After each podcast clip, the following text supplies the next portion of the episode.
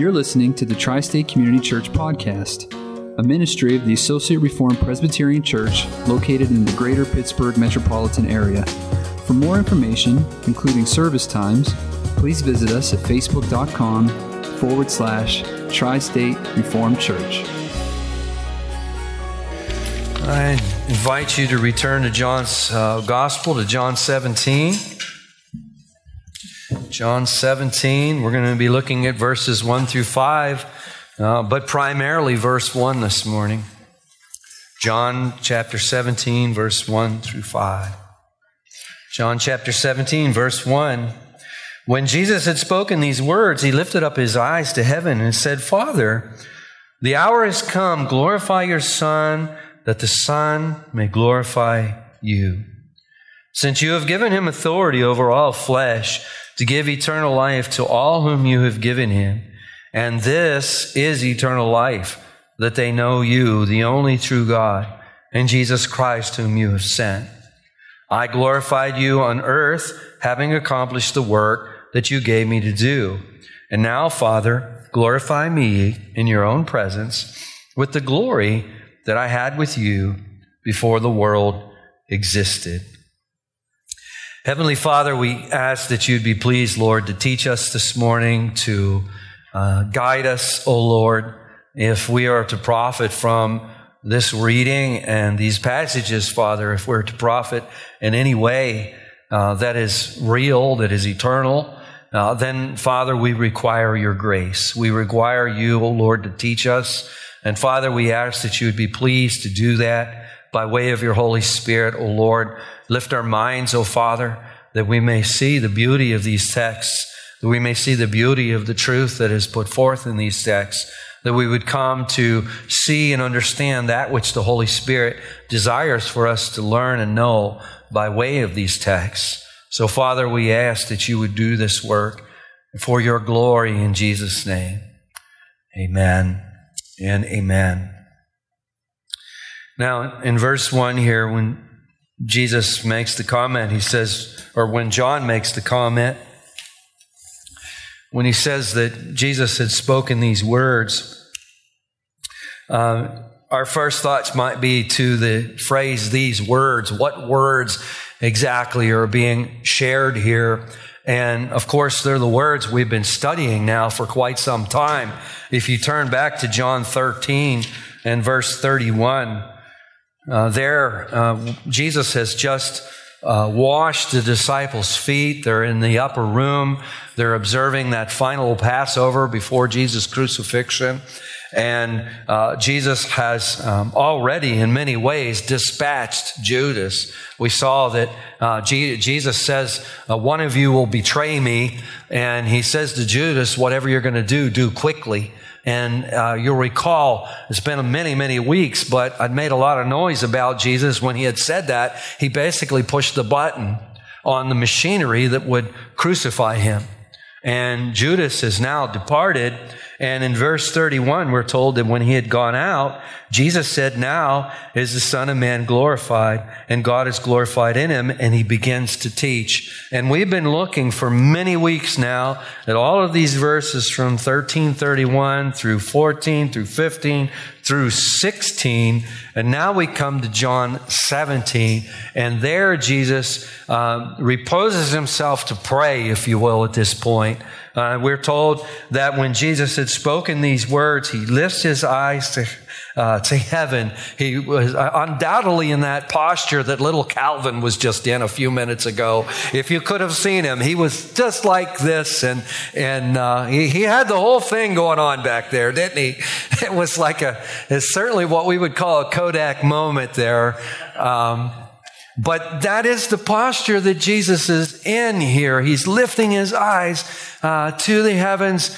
He is praying uh, to the, the Father. And he says, Father, the hour has come. And um, this uh, this little phrase, "the hour has come," is also another peculiar phrase, uh, especially to John's gospel. And the reader of John's gospel is aware of this. We've been pointing this out as we've gone along, and I think it would serve us well just to do a quick review of that phrase. If you turn all the way back to John chapter two, that's where we encounter it for the first time. And if we make any effort to read through John's gospel, certainly we make it at least through chapter two, right? We make it that far. And when we get to chapter two, there we find the wedding at Cana. Uh, Jesus, verse two, is invited with his disciples to a wedding. Verse three, the wine runs out. We, we don't think much of that in our culture, but in this culture, that is a devastating crisis. The wine is run out. That is, uh, to this culture, that's, that's great dishonor on behalf and negligence, if you will, on behalf of the groom. Uh, that can bring dishonor to the father of the bride. You can get in legal trouble, we understand. The scholars tell us uh, at this particular time for something like that happening. It brings ill repute to the families. And Jesus' mother comes to Jesus, Mary comes to Jesus, and says they have no wine. And in verse 4, Jesus responds and says, What does this have to do with me? My hour has not yet come. Now, I think when you read that, you think, well, well what's what? It's kind of one of those moments, you know, it's, a, okay, my hour has not yet come. What, what is that all about? Well, then it kind of, you remember like the, I, I shared John's gospel is a lot like being at the beach and watching the dolphins. You see the dolphins jump up and then they submerge and then they jump up and they submerge. There's always a school of them. There's always more than one, but you rarely see more than one or two at a time, don't you?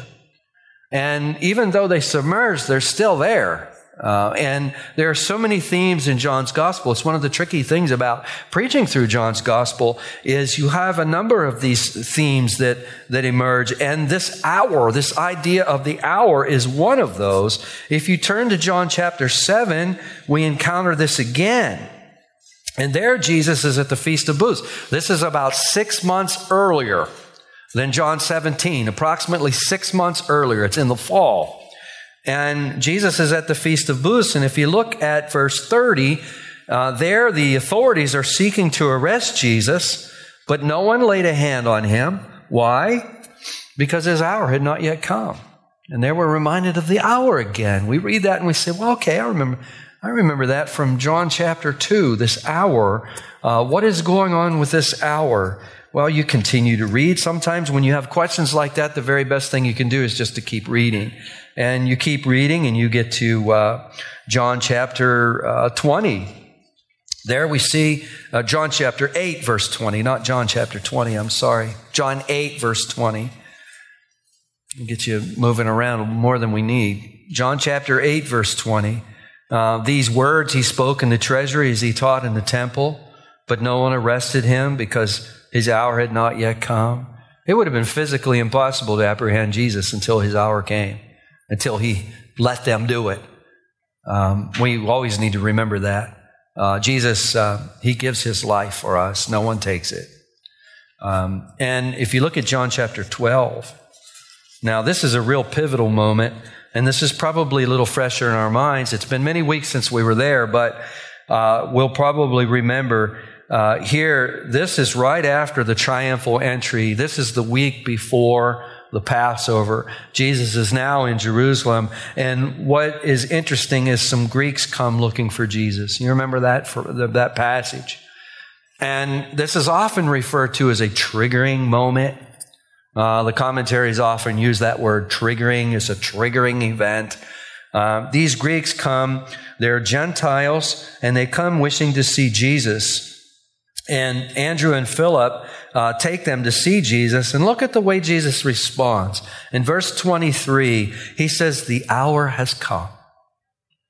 Now, what's that got to do with the Greeks? Well, the Gentiles showing up is an indication of course, Jesus knew his hour had come, but this is an indication, and this, this is a theological moment where John wants us to see that the gospel is not just going to go to the Jewish people, but it's going to go around the entire world, and we should all be very thankful for that this morning.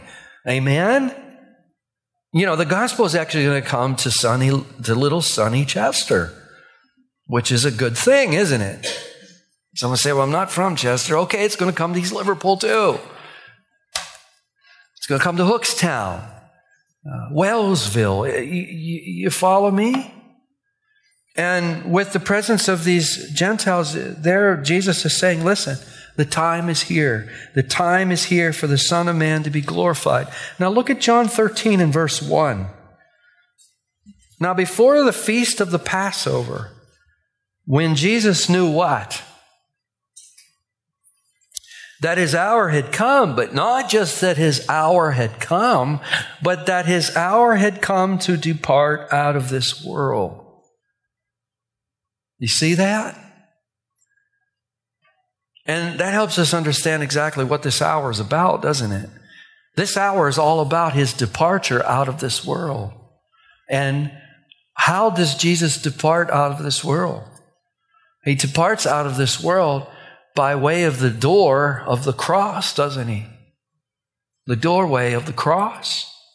Now, when we come to John 17, Jesus lifts his eyes to heaven. He says, Father, the hour has come. And within a few hours, Jesus is going to be hanging on a cross. And what we have here in John 17 is often referred to as Jesus' high priestly prayer. Many of you will have a subheading above John 17, 1 that says something as such. Jesus' high priestly prayer. And what we have here in the first five verses of this chapter is Jesus praying for himself. Jesus is praying for himself, but as it is uh, often and rightly commented, Jesus prays for himself but his prayer looks a lot different than ours when we pray for ourselves, doesn't it? Could you imagine for a moment knowing full well what is going to happen to you within six, eight, ten hours, 12 hours? And praying a prayer like this. What does Jesus, what is his petition? His petition is glorify your son, that your son may glorify you. It's breathtaking. But it also can be quite confusing. And we might ask ourselves, okay, how is Jesus going to possibly be glorified through the humiliating death on a cross? You ever wonder that? I mean, I think in our minds, we think, oh, Jesus is glorified when he's raised. And he is. But John is teaching us here that Jesus is never more glorified in terms of his earthly ministry than when he's hanging on a cross. Now, how do you make sense of that? That's what I want to do this morning. And I, I think that to make sense of that, we first need to understand what is this glory that Jesus is speaking about? It's so prominent in the text. If you look there, it's used twice. Glorify your son, that your son may glorify you in verse 1. In verse 4, I glorified you on earth. That's a third occurrence. We have two more occurrences in verse 5. Father, glorify me in your own presence with the glory that I had with you before the world existed. And by the way, there's a claim to deity there, isn't there? Deidad. There's a claim to deity. There's a claim that Jesus himself is God. He possessed the glory. God says, I will share my glory with no one. Yet Jesus, in terms of his, in terms of being the second person of the Holy Trinity, he shared in that glory. It's a claim. He, he is claiming in this priestly prayer. He is claiming to be God, isn't he? You see that very clearly in verse 5. He claims to be God because he is God.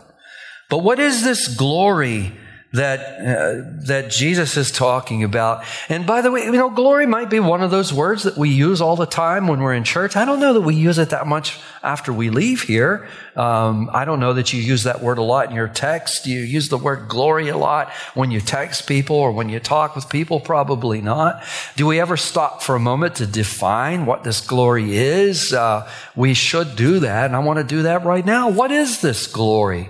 And uh, J.I. Packer, who's famous for his concise definitions, he doesn't disappoint with this one in the New Dictionary of Theology, which is not new anymore. I think it's from the 80s. Uh, so uh, it's uh, the New Dictionary from Theology from the 80s. Uh, some of us would think that's still fairly new, but um, that's uh, Rick. Shut up and keep going. I will. I'll keep going. His definition. Back to his definition. He says he has a two part definition here. Both parts are important and pertinent to our text. He says that the glory of God is, quote, excellence and praiseworthiness set forth in display. Excellence and praiseworthiness set forth in display. And then in parentheses, he puts glory shown. That is God's glory shown. That is God's glory on display. It's His excellence and His praiseworthiness set forth in display. And the second part of his definition is honor and adoration expressed in response to this display. And in parentheses there, he puts glory given. We have both in our text here. We have glory on display and we have glory given, don't we? Now, what exactly is this glory that's on display? Well, uh, to, that's the point of going to Exodus chapter 34. And if you keep your place in John 17, I'd like to return to Exodus 34. Only this time, let's look at the context of Exodus 34. Go to Exodus 33 with me.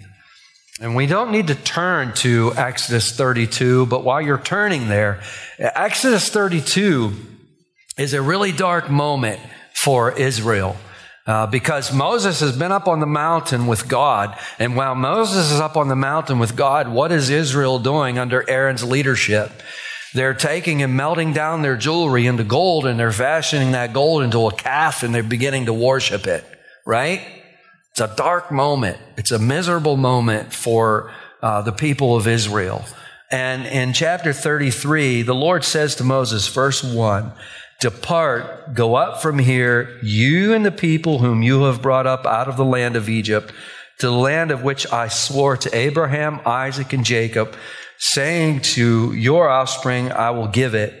And I will send an angel before you, and I will drive out the Canaanites, the Amorites, the Hittites, the Perizzites, the Hivites, and the Jebusites. Go up to a land flowing with milk and honey, but I will not go among you, lest I consume you on the way, for you are a stiff necked people. Now, you know, we could pause right here and make some application in our culture today. A lot of people uh, really believe that God doesn't care how we live and he never gets angry with us. And texts like this show very clearly otherwise, doesn't it? Uh, God is extremely angry right now. He does get angry. Uh, he's extraordinarily angry. And he's saying, listen, I'll go ahead and make good on my promise, but I'm going to send, I'm I'm to send an angel with you because if I go with you, I'm going to consume you. That's the predicament. Verse four, when the people heard this disastrous word, they mourned and no one put on his ornaments. For the Lord had said to Moses, Say to the people of Israel, You're a stiff necked people. If for a single moment I should go up among you, I would consume you. Now take off your ornaments, that I may know what to do with you. And therefore the people of Israel stripped themselves of their ornaments from Mount Horeb onward.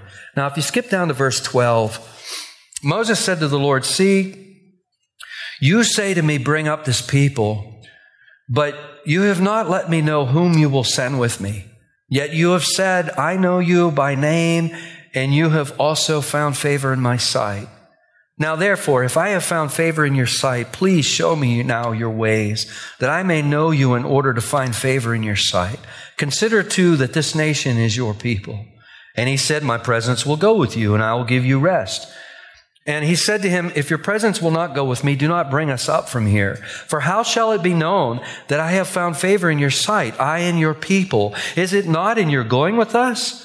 So that we are distinct, I and your people, from every other people on the face of the earth? And the Lord said to Moses, This very thing that you have spoken, I will do. for you have found favor in my sight, and I know you by name. Now look at verse 18. Look what Moses asks there.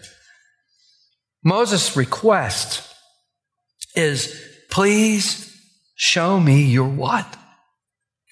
Show me your glory. And in verse 19, God says, Well, I will make all my goodness pass before you and will proclaim before you my name, the Lord. And I will be gracious to whom I will be gracious, and I will show mercy on whom I will show mercy.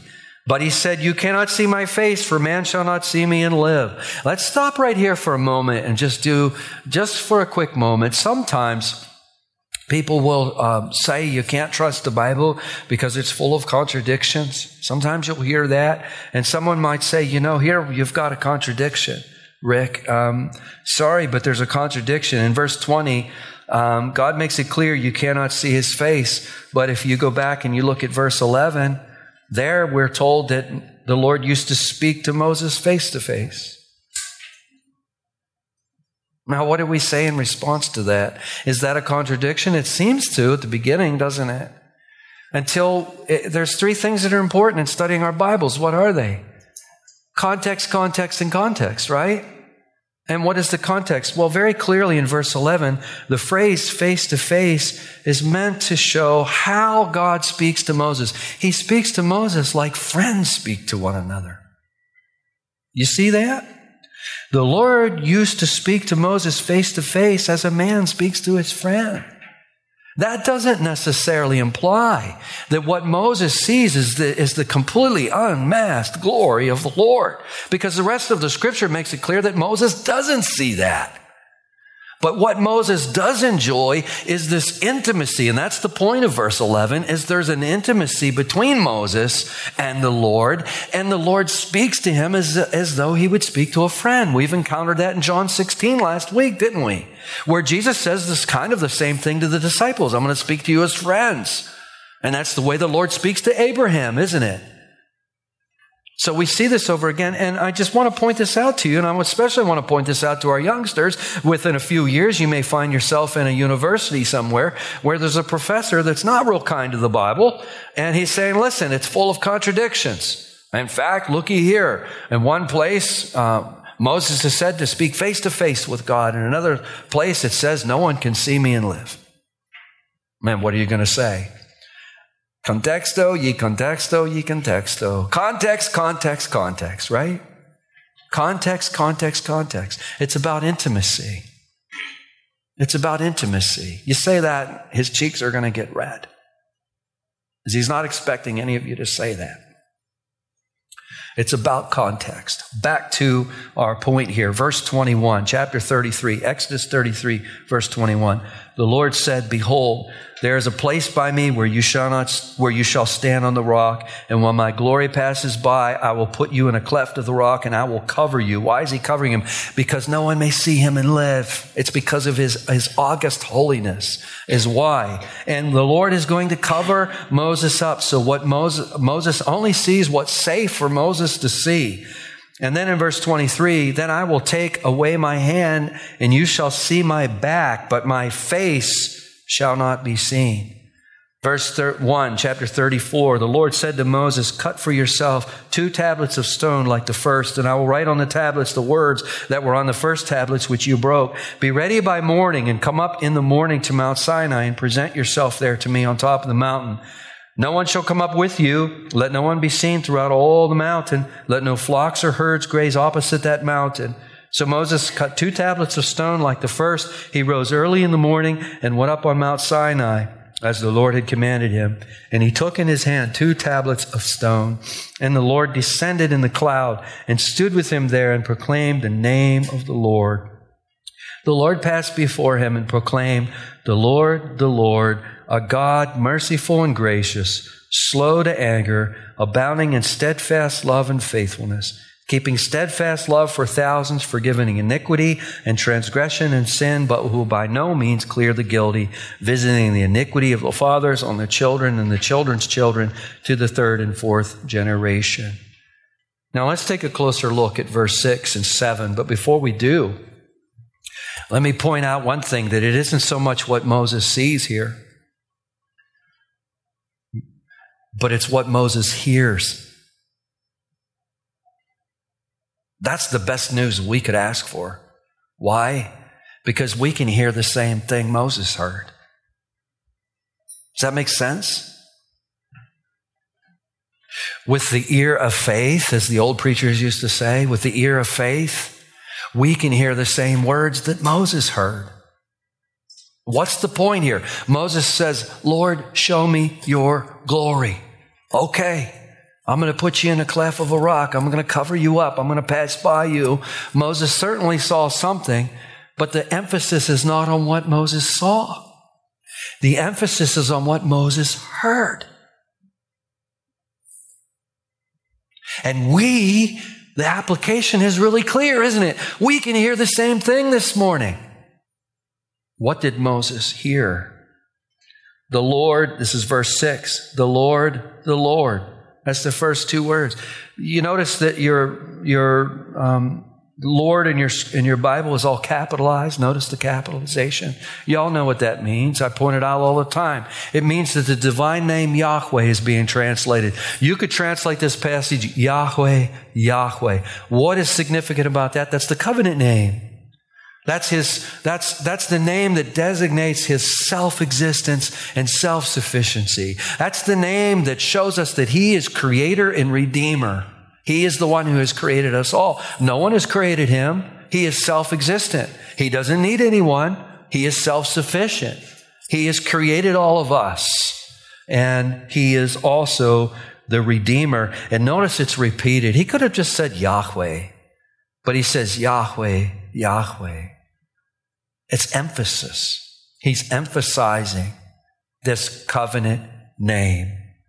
And he says, a God merciful. Some of your translations may use the word compassionate. Compassionate. What does that mean? That means he sympathizes with us in our weaknesses.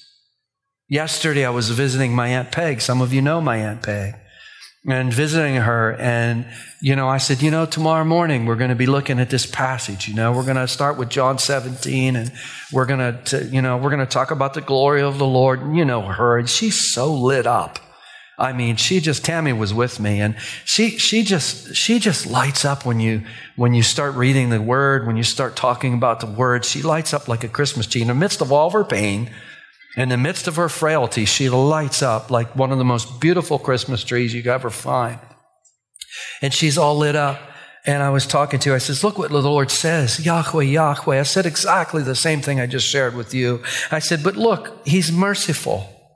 What does that mean? She goes, I don't know. Of course she knows what it means, but we need reminded, don't we?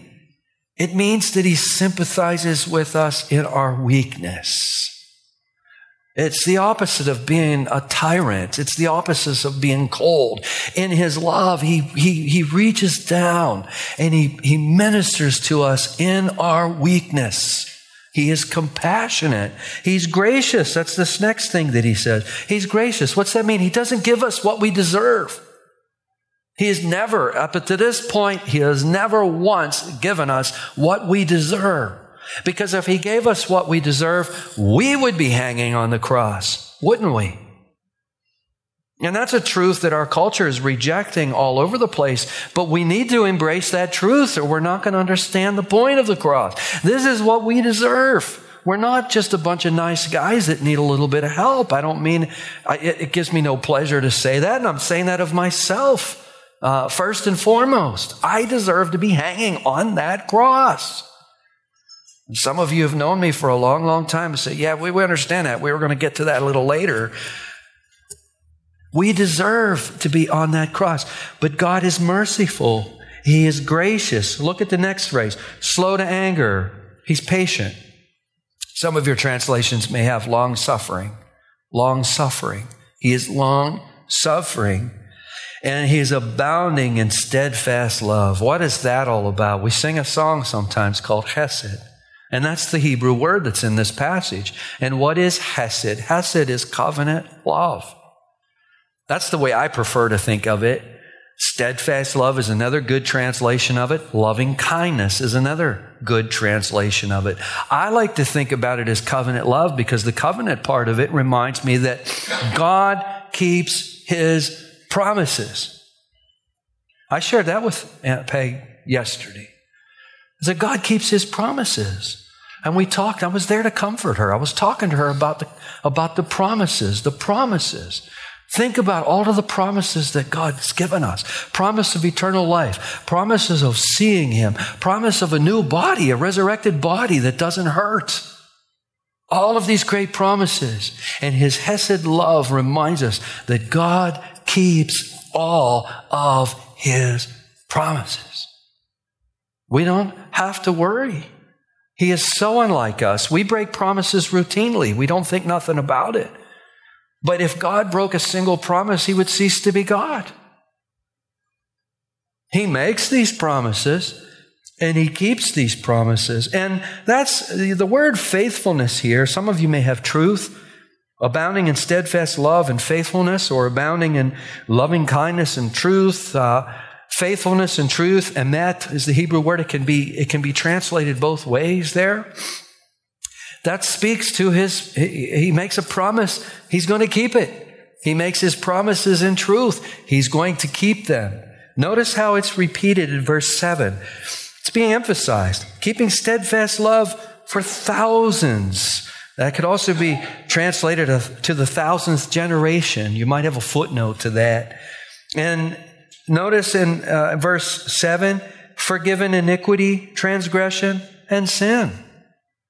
You know, it doesn't just say forgiving sin, but it says forgiving iniquity, transgression, and sin. Why use all three words? Because each has a certain color, a certain flavor about it, if you will, a certain meaning. Each word means, in one sense, each word means the same thing, but in another sense, each word has a slightly different uh, flavor to it. If you look at iniquity, what is iniquity? That's deviating to the left or to the right. That's not following the straight path.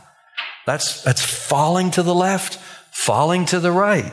What is transgression? Transgression is just willfully disobeying. It's willfully rebelling uh, against God. It's that willful, defiant rebelling against Him. And what is sin? Sin is just a general word for moral failure. But we're given all three words to show that this is comprehensive. It's comprehensive. It covers everything. It's covering it all. Some of us say, I, you know, sometimes people will ask to talk with me and we'll sit down and talk and, and they'll say, Can God forgive me? And I'll say, Yes, God can forgive me. And then they'll say, But you don't understand what I've done. And I say, I don't care what you've done. And they usually go, What? I don't care what you've done. What do I care what you've done? I don't mean that to be callous. I mean that, that I'm not here to judge you. We are both criminals. I'm a criminal and you're a criminal. My past looks a little different than your past, but what we have in common is we've both committed crimes against the Lord. So I really don't care what your crimes are. It doesn't matter. Jesus can and will forgive you if you come to him. Can you prove that? Why, sure. Turn to Exodus 34. Exodus. Yeah, Exodus 34. Right here. Forgiving iniquity, transgression, and sin. That covers it all. That covers it all. But notice, he will by no means clear the guilty. That's the part we don't like. We like it up till now. This sounds great. But we don't like the justice stuff. Listen, if he's not, if God is not just, this whole thing falls apart. If he's not just, it all falls apart. If he's not holy, it all falls apart. God's holiness is all through this. This is, the, this is why Moses is put in a cleft of the rock. This is why Moses is being hidden. This is why no animal can even touch the entire mountain that they're on. Because of the holiness of God, because of his pureness, his purity, if you will and his justice. God can't be loving if he's not just. We know that, don't we? Because corruption always harms somebody, doesn't it? It's one of the complaints we often have is corruption. It harms people. God cannot be corrupt even in the slightest. He's not. He's holy. He's just. Now, with all of this in mind, we see the glory, what God is showing. And, and actually, it isn't so much that Moses sees. Lord, show me your glory. I think he's expecting to see this magnificent sight. And undoubtedly, he sees something, but it's veiled. But we're not given a description of what he sees. We're given a sermon. We're given what he hears. And it's brilliant on God's part because we can hear it too. And we are hearing it. And what are we, he- in hearing it, what are we getting? We're getting the glory of God. This is what the glory of God is. Now let's go back to John 17. How can Jesus be glorified on a cross? May the Lord paint this indelibly on our hearts this morning that we will never forget, never forget this verse. Jesus says, The hour has come, Father. Glorify your Son, that your Son may glorify you. How is Jesus going to be glorified on the cross? Jesus is God. That's verse 5, isn't it? Glorify me in your own presence with the glory that I had with you before the world existed. Who is Jesus? He is Yahweh. And I think I hear Moses, I think I hear God saying to Moses, the Lord, the Lord, or Yahweh, Yahweh. Who is this that's on the cross? It is Yahweh who is on the cross. And what is he doing on the cross? He is dying in the place of sinners. I think I hear the word compassion and mercy. wow. How, how, how else could God possibly show his compassionate nature or merciful disposition to us than Jesus, his son, hanging on a cross? Why is he there? Because he has said to us, listen, you step over here. I'll have nothing to do with you going to that cross and dying in your sins because you'll die there eternally. I'm going to go in your place. I'm going to show you mercy and I'm going to show you grace. I am not going to give you what you deserve. I am going to take what I don't deserve. Jesus, in terms of his human nature, is the only human being who doesn't deserve to be on the cross, and he is the one who is on the cross. And there we see his, we see his mercy. We see his graciousness, his slow to anger. Jesus, Jesus is treated so miserably, isn't he? Insults are hurled at him. They spit on him. They threw a crown of thorns on his head. They had him cr- carry his cross. They taunted him while he was on the cross, but he reviled them not. Instead, he said, Father, forgive them, for they know not what they do. Think about the patience, the massive patience that the Lord has. Do you see that? Faithfulness. All the way back in Genesis 3:15, God promised a son who would defeat Satan. And then he made that promise again to Abraham when he made that covenant with Abraham. And he said, Listen, in you, Abraham, all the families of the earth are going to be blessed.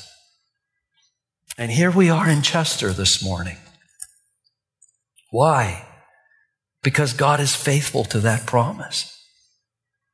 There's going to be some families in Hookstown. There's going to be some families in Chester. There's going to be some families in Wellsville.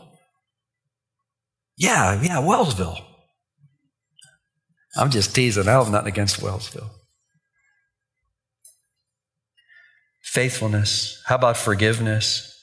Forgiveness means lifting or carrying. God takes our sin away. He lifts it, He carries it. He lifts it to the cross and He carries it away, doesn't He? For everyone who puts their faith and trust. And justice, His holiness and justice. What do we see at the cross? We see God punishing Jesus. And the punishment that He endures is His justice. In fact, it's often said that His justice and His mercy meet right at the cross, don't they? And what does this mean for us? And I'll close with this. What does this mean for us? It means the moment that you put your faith and your trust in, in, in Jesus, all of this is ours. And what is Jesus saying? Father, the hour has come. Glorify your Son, that the Son may glorify you. Jesus' willingness and his submission to even die on a cross rather than disobey the Lord is the glory primarily being spoken of. But as Jesus does this, the entire cosmos sees everything that we've looked at in Exodus 34, doesn't it? So now when we ask the question, how is Jesus glorified on the cross? Let your mind go to Moses on that mountain. Let your mind go to the words that Moses heard on that mountain. The Lord, the Lord, a God merciful and gracious, slow to anger and abounding in steadfast love, forgiving in iniquity, uh, iniquity and transgression and sin for a thousand generations, who will by no means clear the guilty. Amen. Heavenly Father, we thank you, Lord, that you have not only shown your glory to Moses, but this morning, Father, you've been pleased to show your glory to yet another generation that you have shown your glory to us, O Lord. And with the eyes of faith, Lord, we can see your glory. We thank you, O Father, for the brilliance of your word. That, Lord, we didn't get a description. We didn't get a physical description, Lord. If we had gotten a physical description of you, we'd be making all kinds of idols out of it. But instead, Lord, you gave us a word. You preached a sermon to Moses, and that sermon can be preached over and over again so that every generation can enjoy what Moses experienced. We can enjoy, we can see your glory. And oh Lord, as we turn to the New Testament and as we turn to this great prayer of Jesus, this high priestly prayer, we can see that there your glory is on the cross. We can see what otherwise would be confusing to us. How could Jesus possibly be glorified on a cross? And there we see your glory. We see your excellence and your praiseworthiness on display your glory shown. And oh Lord, may we respond by praising you, serving you, turning from our sin, and embracing you. In Jesus' name we pray. Amen.